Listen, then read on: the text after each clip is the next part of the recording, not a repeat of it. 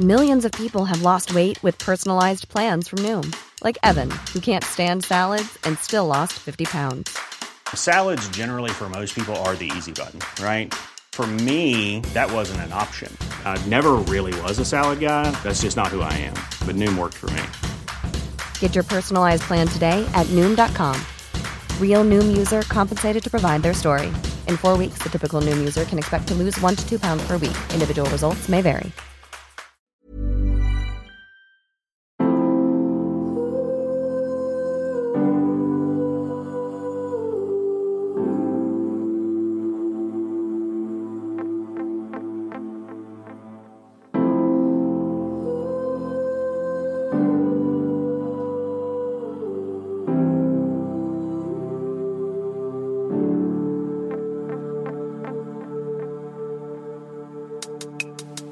Welcome back, mamas.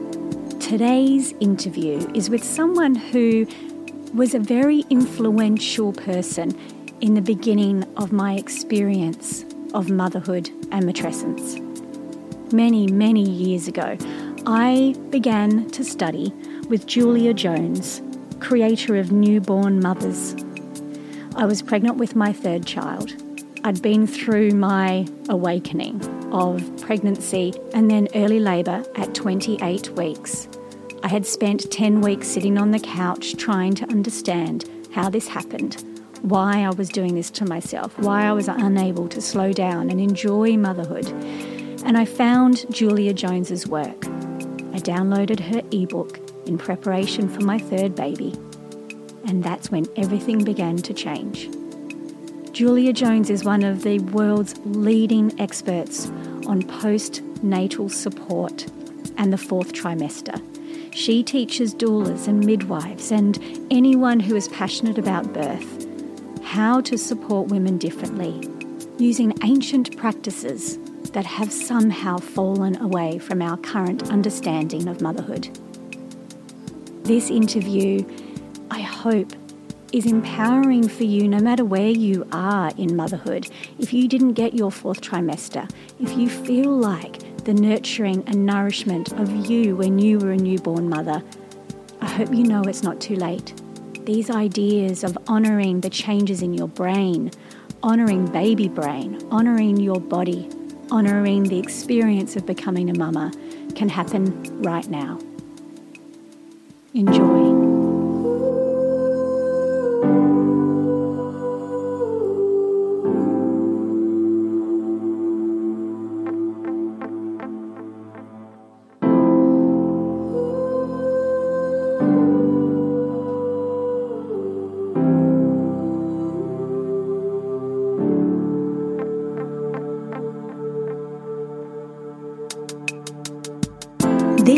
The Happy Mama Movement, a weekly podcast dedicated to changing the conversation about what it means to be a mother and a woman in this day and age.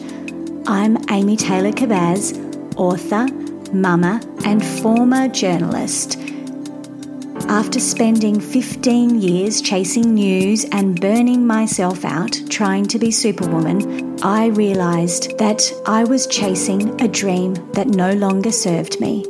And since then, have dedicated myself to understanding the transition that we go through as women when our whole identity shifts with motherhood.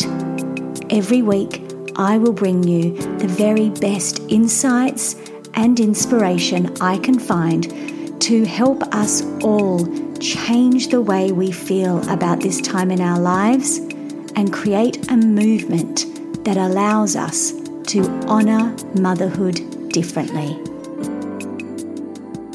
Julia, thank you so much for joining the Happy Mama Movement podcast. I actually can't believe it's taken me this long to get you on here because you were such a huge part of me stepping into this work many, many, many years ago.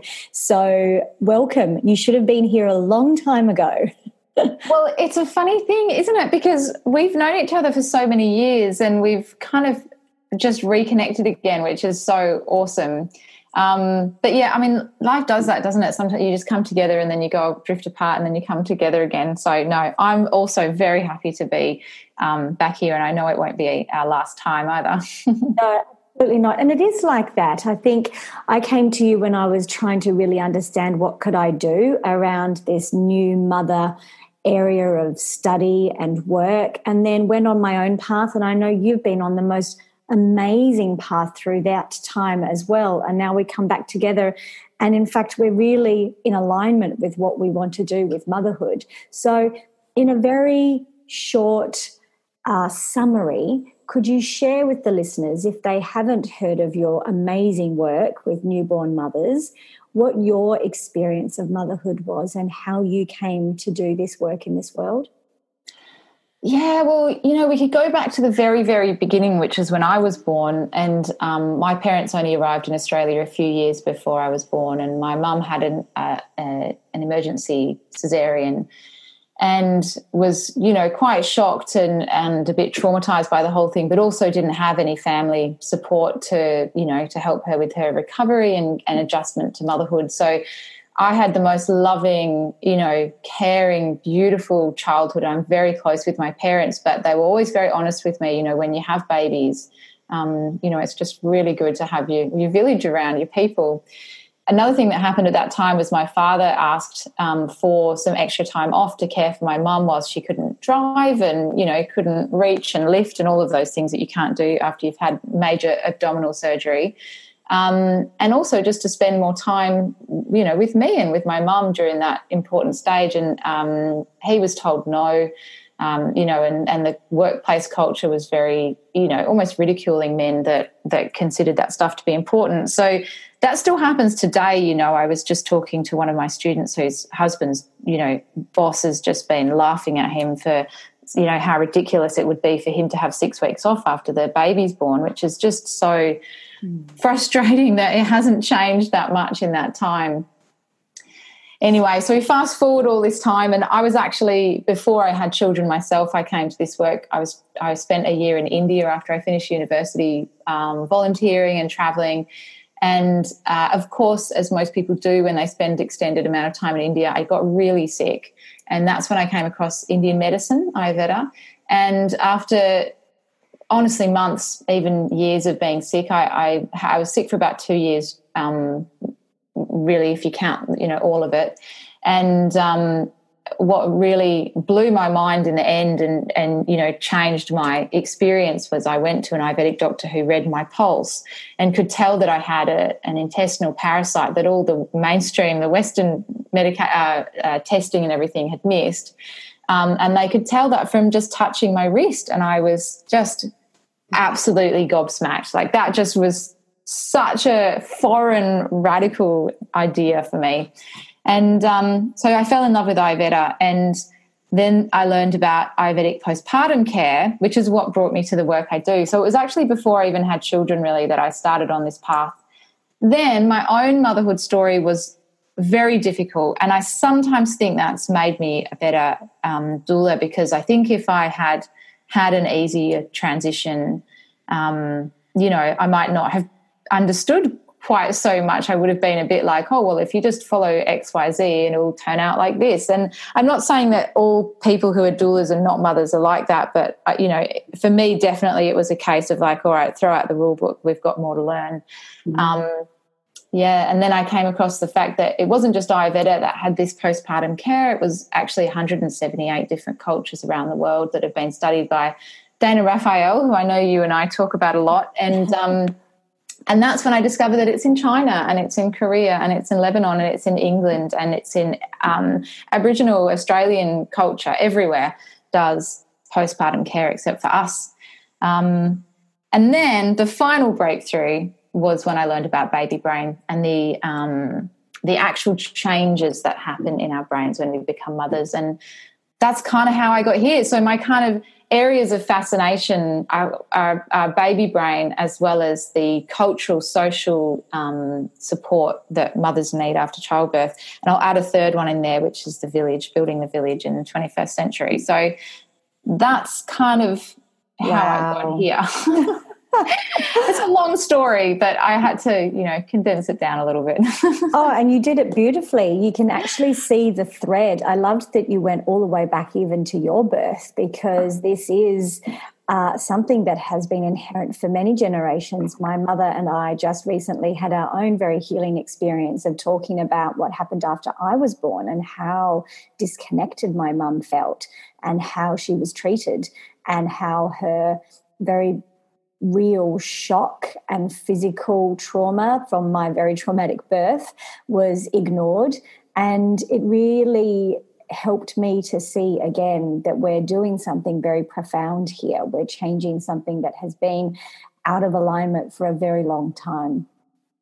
Yeah, I agree. And I think we do have a whole lot of intergenerational trauma when it comes to all sorts of patriarchal colonizing topics. You know, I think that there's just massive things to unpack. But I agree. I think birth seems to be a time when we can heal and reconnect.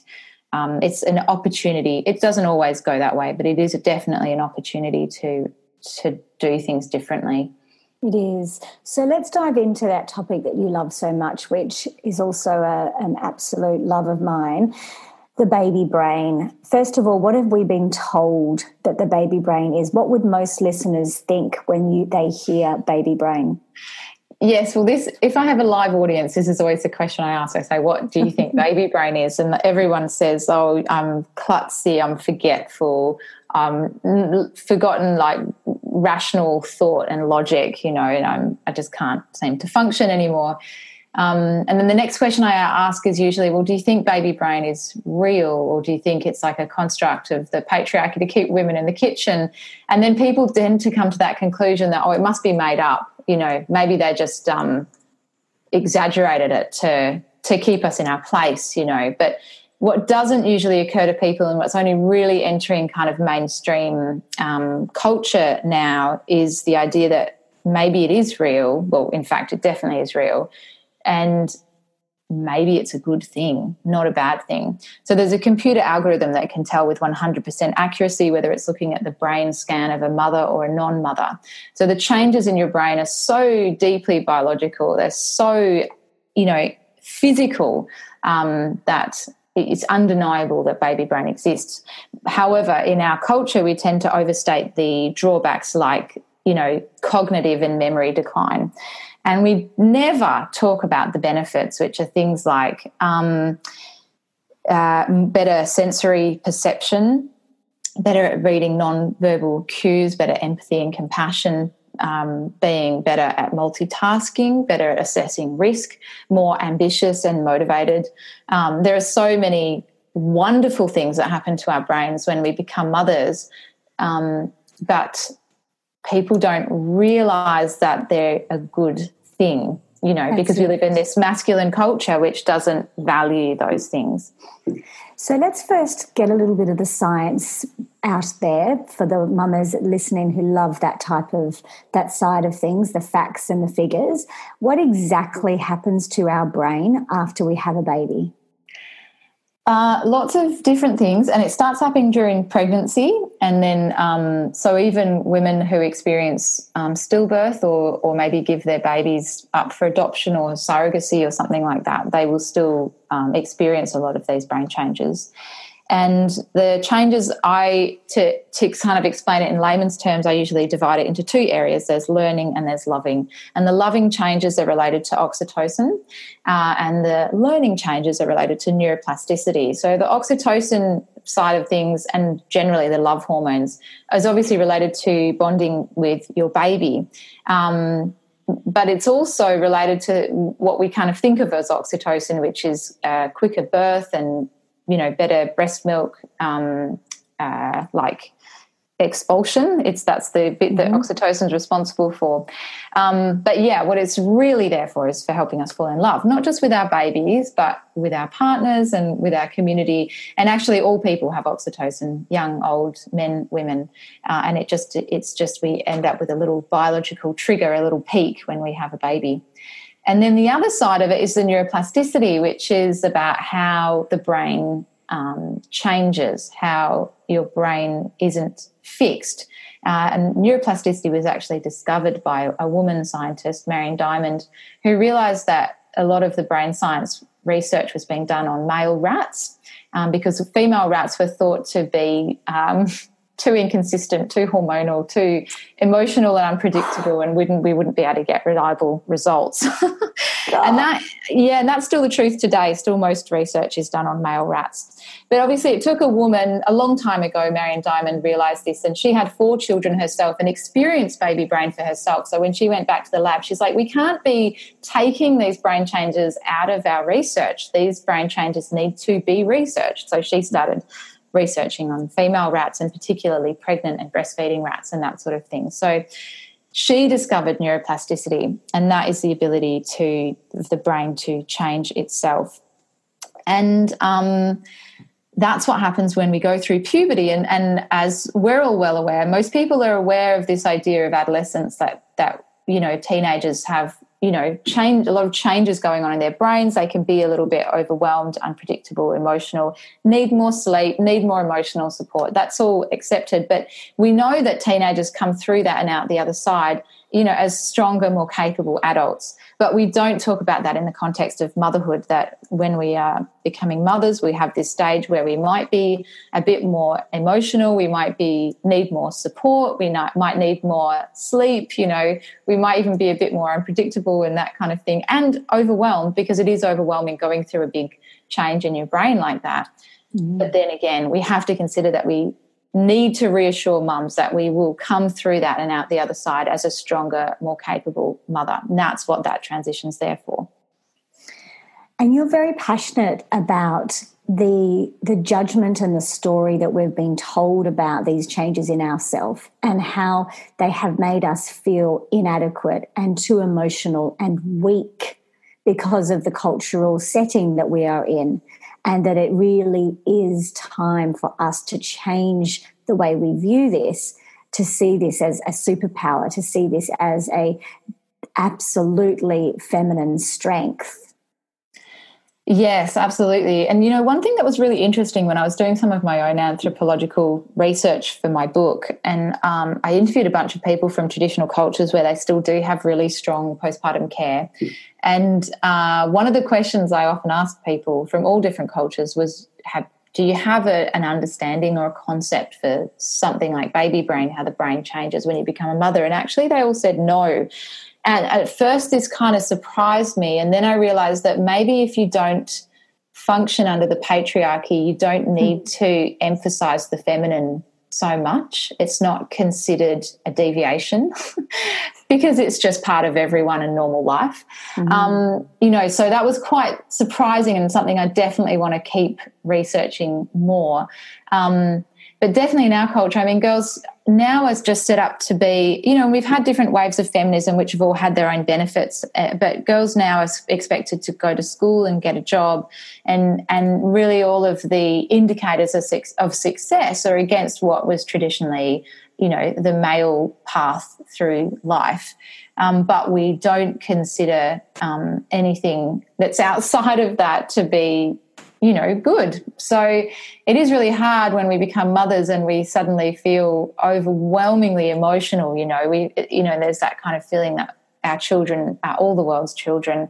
Um, you know, that we have just this overwhelming empathy, and and I know a lot of women feel they just can't read the news anymore because it's just so they just feel so much compassion um, and that's sort of seen as a weakness rather than a strength.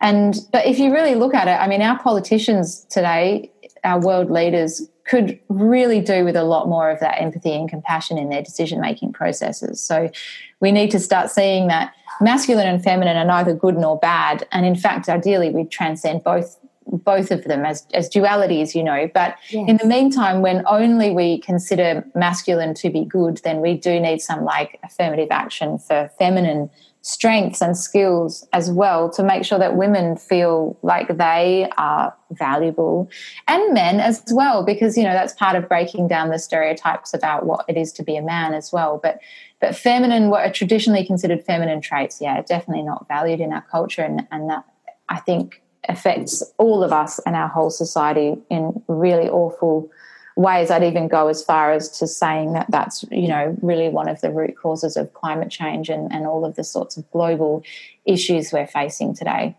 Oh, I 100% agree with you. And I hope that eventually these conversations will move into boardrooms and corporations so we can support women returning to work in a completely different way and allow them and their new connection, their new empathy, their new emotional awareness to actually be harnessed in a workplace rather than being uh, embarrassed or shamed about the fact that now they cry much more easily. They're more sensitive and affected by things. So many women um, that I have coached over the years, so many of them, Julia, have felt really uncomfortable within themselves about changing their mind about their career after having a baby that something that they used to be so determined to do now feels misaligned to what they want it, the world to be like. They kind of see it through new mm. eyes and they're afraid to step back because, and some of them even talk to me about, you have no idea how long I fought for that role. You don't know how much I paid at HECS, how long I was at university,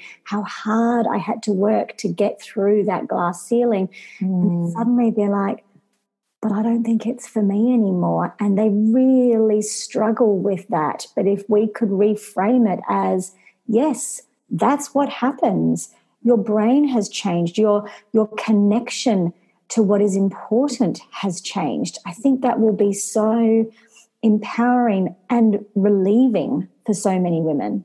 Mm, yeah, it certainly was for me. I didn't learn about baby brain until after my second baby was born, I think. And for me, it was just like absolute overwhelming relief, you know, that I didn't have to get back to normal.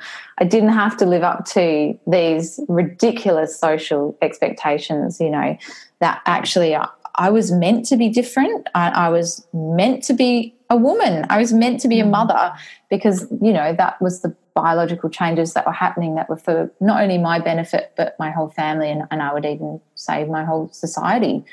Exactly. Which brings me to the next question I wanted to ask you, which is one of the things you said was one of the changes that occurs within us at this time is that we actually become more and more ambitious and mm-hmm. motivated. Now that flies against every assumption of a mother with baby brain who now forgets that she where she put the keys or accidentally puts the tuner in the washing machine, which is something I've done. Um, we think it's going to be a time of actually retreating from that type of ambition and motivation. But I remember feeling profoundly motivated and ambitious, especially after my third baby, which was the baby that I really finally honored that fourth trimester better and really uh, made sure I went into it with the right support. Because I was more supported and rested, my mind was filling with these ways that I wanted to make change in the world. And it was actually a time of great creativity for me. Yeah, I absolutely agree. And, and I think that's a huge relief for a lot of women to realize that they don't have to then be trapped as a housewife. You know, baby brain isn't a patriarchal concept, it's it's a biological reality.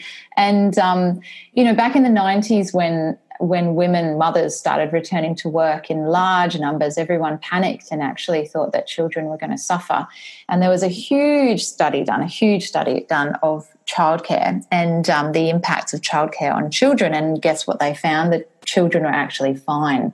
That as long as the childcare quality was good, then it doesn't have to be a biological mother who's the primary carer for children. Um, and this seems so radical in our culture where women are so taught to stay in the kitchen. You're either a man or a woman, and you cannot step into different roles at different stages. Um, and same for men, you know, men get trapped in that too. But in anthropological research, what we've found is that humans, for hundreds of thousands of years until very recently, um, all practiced alloparenting, which means they had multiple carers for every baby. So each baby, for example, has between 8 and 14 adult carers on a daily basis. On a daily basis. So what that means is if a mother becomes more ambitious and motivated and determined, she has plenty of space to to um, do stuff, you know, to do things um, that you know aren't necessarily related to full time being a mother.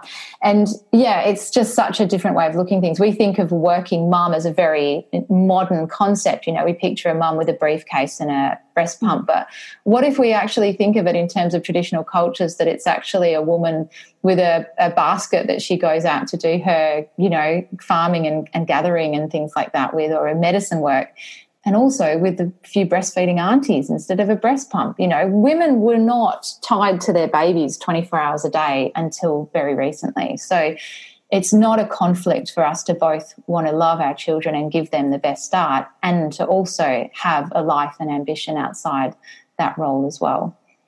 Oh, I feel like I just need you to say that last sentence again. It's like, can hang on, can we just really hear this? Everybody who's listening, let's hear this. I'm not sure I'll be able to say it again, right?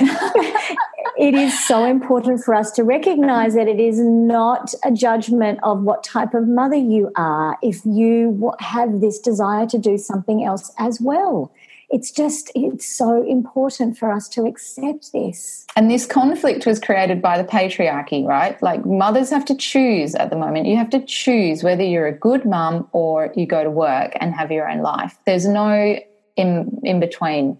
Um, but actually that's not yeah that's not there should that conflict shouldn't exist. We can be both a great mother a really caring hands-on mother and also yeah have our own ambition our own life our own dreams, our own career. That's right. And actually, it's almost as if I hope we're getting to the point, Julia, where we're we're allowing a woman to decide what that ambition is around. That it's not necessarily going back into the patriarchal corporate world, you can have an ambition to exercise. You can have an ambition to renovate your house. You can have an ambition to create a women's circle and, and do something that honors you as a woman outside of just being the mother. This isn't, again, we don't want to go back into this belief of ambition is a masculine idea. Ambition can be to, to be an amazing daughter through your, through your, um, sorry, I'll start that bit again. Ambition can be also to be an amazing daughter to support your parents in a particular time of life. This is something that just is a part of who we are. Exactly. And a lot of the time, I talk to women who, like you're saying, their ambition changes after they become mothers and they might use all of their corporate skills and experience, but create something totally different, like a community daycare center or a, yeah. um, a social farm, or, um, you know, there's just a, a cooperative where we can um, buy or trade groceries. Like, who knows? But it doesn't, you don't have to use those skills in any particular way, um, but acknowledging that those are strengths is really what counts. Mm, amazing. Thank you for saying it so beautifully. My final question for you is you, you, and I are obviously in the thick of these conversations. This is what we do day in, day out.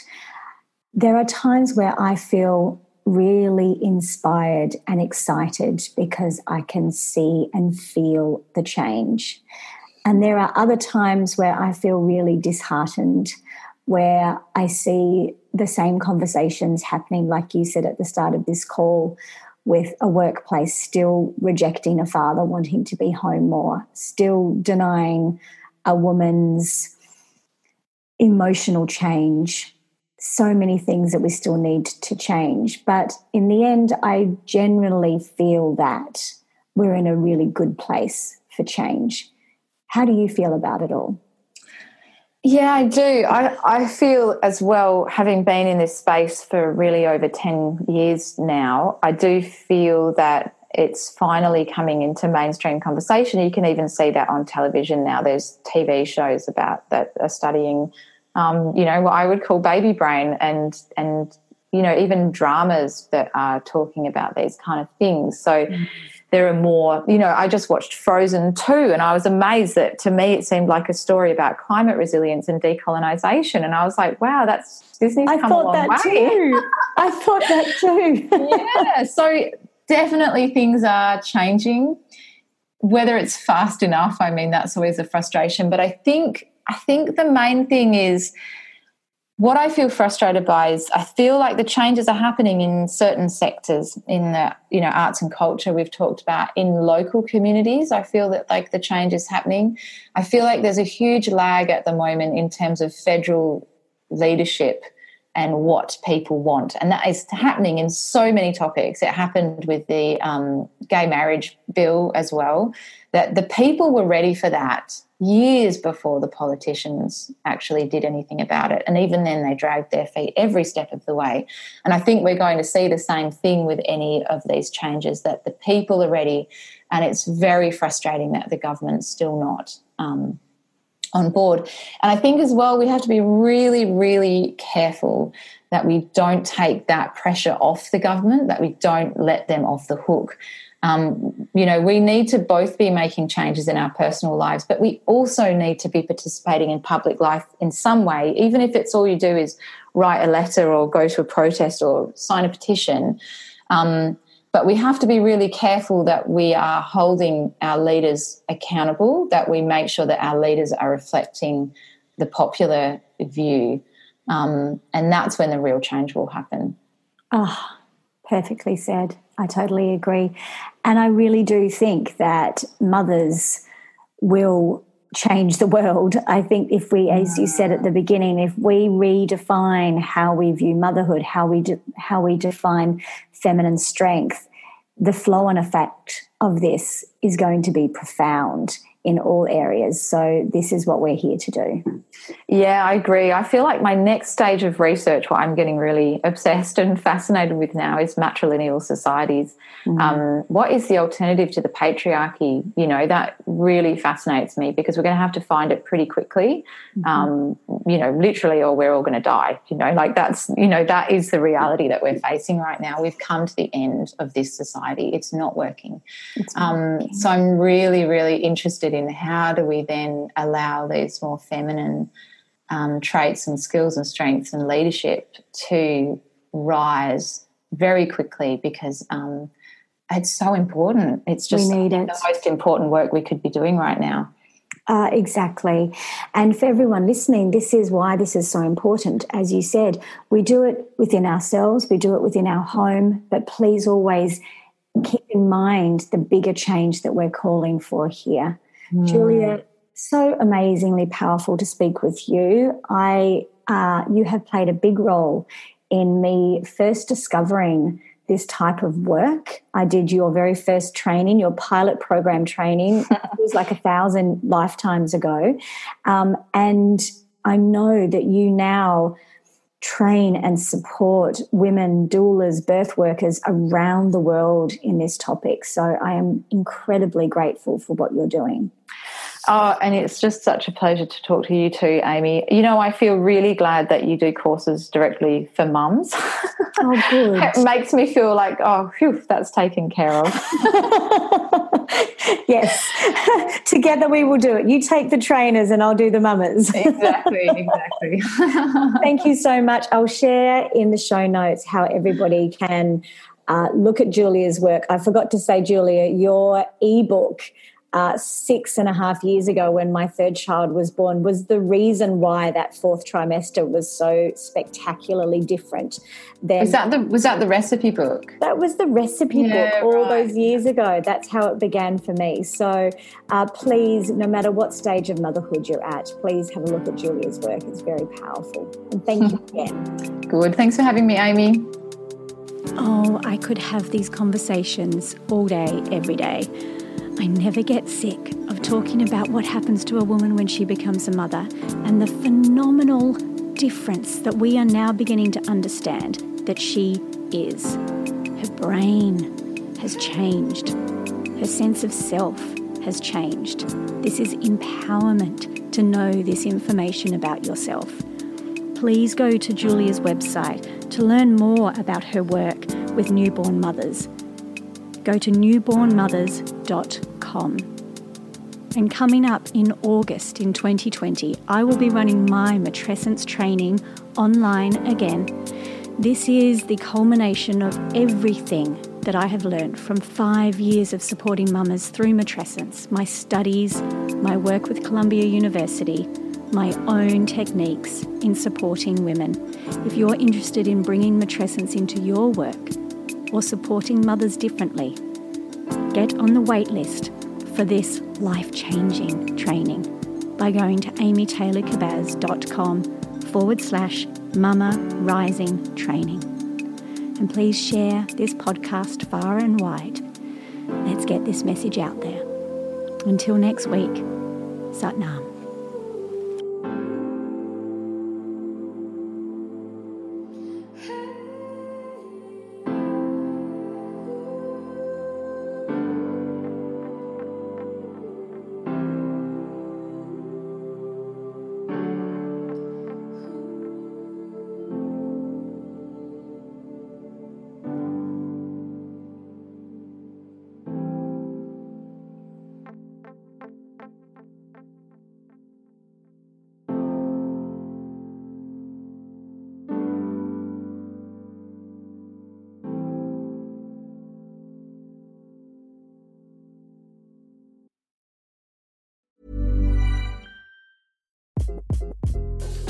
This is Craig Robinson from Ways to Win, and support for this podcast comes from Invesco QQQ, the official ETF of the NCAA. Invesco QQQ is proud to sponsor this episode and even prouder to provide access to innovation for the last 25 years. Basketball has had innovations over the years too. We're seeing the game played in new ways every day. Learn more at Invesco.com slash QQQ. Let's rethink possibility. Invesco Distributors, Inc.